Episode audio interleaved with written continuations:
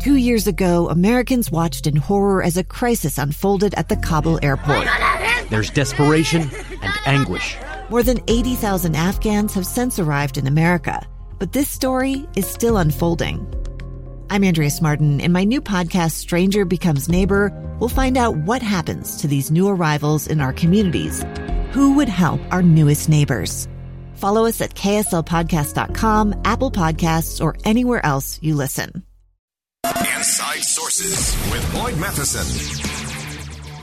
Welcome back to Inside Sources here on KSL News Radio. It's great to be with you today. I am Boyd Matheson, and as we look at all the things going on, of course, it was a big day yesterday for President Joe Biden, his first official State of the Union address to a joint session of Cong- uh, Congress and uh, really multiple audiences between those in the chamber, the American people, our allies around the world, and our enemies around the world. So it was a, a big stage for the president.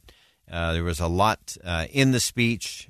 And uh, while I thought he scored some points and did some things that I thought were, were positive and good, I think there were also some significant misses. And one of the things that it, it led me back to was just thinking through the way the politics uh, is going. Uh, and now we had uh, not only last night did we have a, a, response to the president's State of the Union address, which is customary, both sides of the aisle, you know, get their chance to uh, respond to what the president says, and it's a tough job. Uh, but now, now everybody thinks they have to have a response to the State of the Union, including members of the president's own party. And all of this, to me, is just part of the problem of this very performative, platform centric approach to governing. And it's all about the politics, and it's all about demonizing your opponent or weaponizing the words or the gaffes or the mistakes that they might have made. Uh, I have often talked about during campaign seasons, and we are just embarking on a very big one uh, as it relates to the 2022 midterms.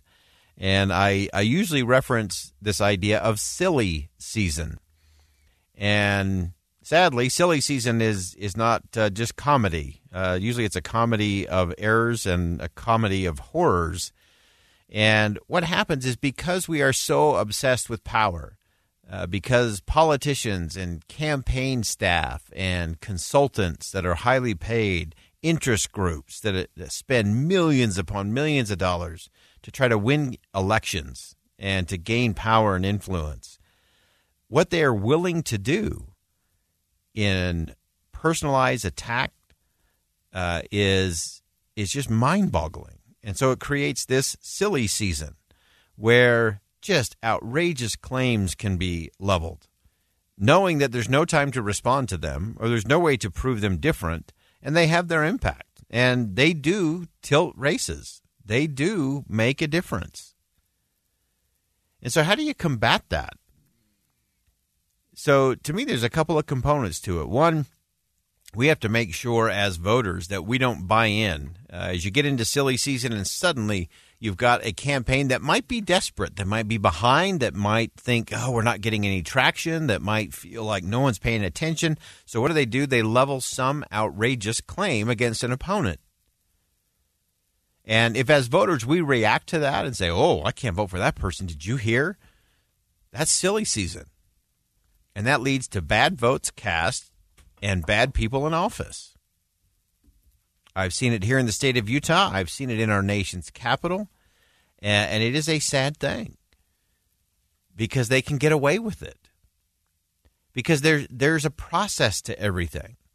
So I have seen allegations made of campaign spending impropriety that this campaign you know took in money from a, a, bad person or or this campaign spent money they shouldn't have here. And it is so easy to file that complaint. And once you file a complaint then a case is opened. And so then a ambitious reporter or a overzealous campaign staffer can call it out and say oh such and such campaign uh, has uh, a case pending with the whether that's uh, with the ethics panel uh, as part of the House or the Senate, uh, or the FEC has opened up an investigation into X, And the sad thing is, it can be 100% false, but it will still take six months to two years to get to the result that it was false. In the meantime, a campaign is waged, campaign ads are run, campaign mailers are printed saying this is outrageous. Don't vote for this person. And that's silly season. And over the last few years, we have seen silly season on steroids. And I'm just warning you, it's coming. And you're going to see it in party races. So you'll see it within the Democrat and Republican Party as they try to get their nominees for various positions. Again, a campaign that is behind or losing or feeling like they're being ignored or not getting traction, the easiest thing to do is to make some wild claim about your opponent. Whether it's true or not doesn't matter because it'll get reported, it'll get repeated, and it will create uncertainty in someone's confidence of whether or not they should vote for that candidate. And in this 24 7 news cycle world that we live in, uh, that, that becomes the game. And we have to reject that as voters. Uh, I used to always joke when I would would I when I would warn people that silly season was coming. You know, I would say just you know be careful because before this is over, someone is going to level that charge, and and you might hear that so and so is you know this candidate is going to push grandma off the cliff, or that candidate uh, you know hates puppies or children or the elderly or doesn't care about veterans. And all of these things can be leveled so easily. And then what do you do with it? That's the challenge. That's the challenge of the world that we live in and how hard it is and why fewer and fewer quality people are running for office. Because nobody wants to go through that. That's a high price. And if we allow the price to become so high for individuals and especially for their families to run for public office, you won't get what you pay for, you'll get what you deserve in terms of how people govern and who is in those positions. If we if we force all the good people that we would actually prefer to have in office, if we allow them to be run out because of the character assassination, the politics of, of personal attacks, then we're we're going to be left with, with what's left. And that's not pretty. And that's not helpful. And that will not lead to good governing. And so it's it's real. There is corruption in the political realm. I think we all knew that. Uh, it is the most discouraging part of politics and public life for me, and it, it's hard. Uh, but I have seen candidates on both sides of the political aisle who let their character speak loudly for them, uh, that worry less about reputation, uh, and just live their lives in such a way that people just won't believe it uh, when those allegations are, are laid out there. So beware of silly season. It's coming, and we're going to see a lot of it between now and November, and reject it.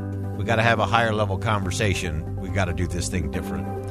I'm Boyd Matheson. Thanks for joining us on Inside Sources today here on KSL News Radio. And as always, as you go out into the world today, see something that inspires, say something that uplifts, and do something that makes a difference all day resource for critical breaking news, traffic and weather, and conversation about Utah's most important stories. Listen on any smart speaker, the KSL News Radio app, and in your car at 102.7 FM, KSL FM Midvale, KSL Salt Lake City, KSL News. Two friends taking pictures of the rising full moon on a summer night.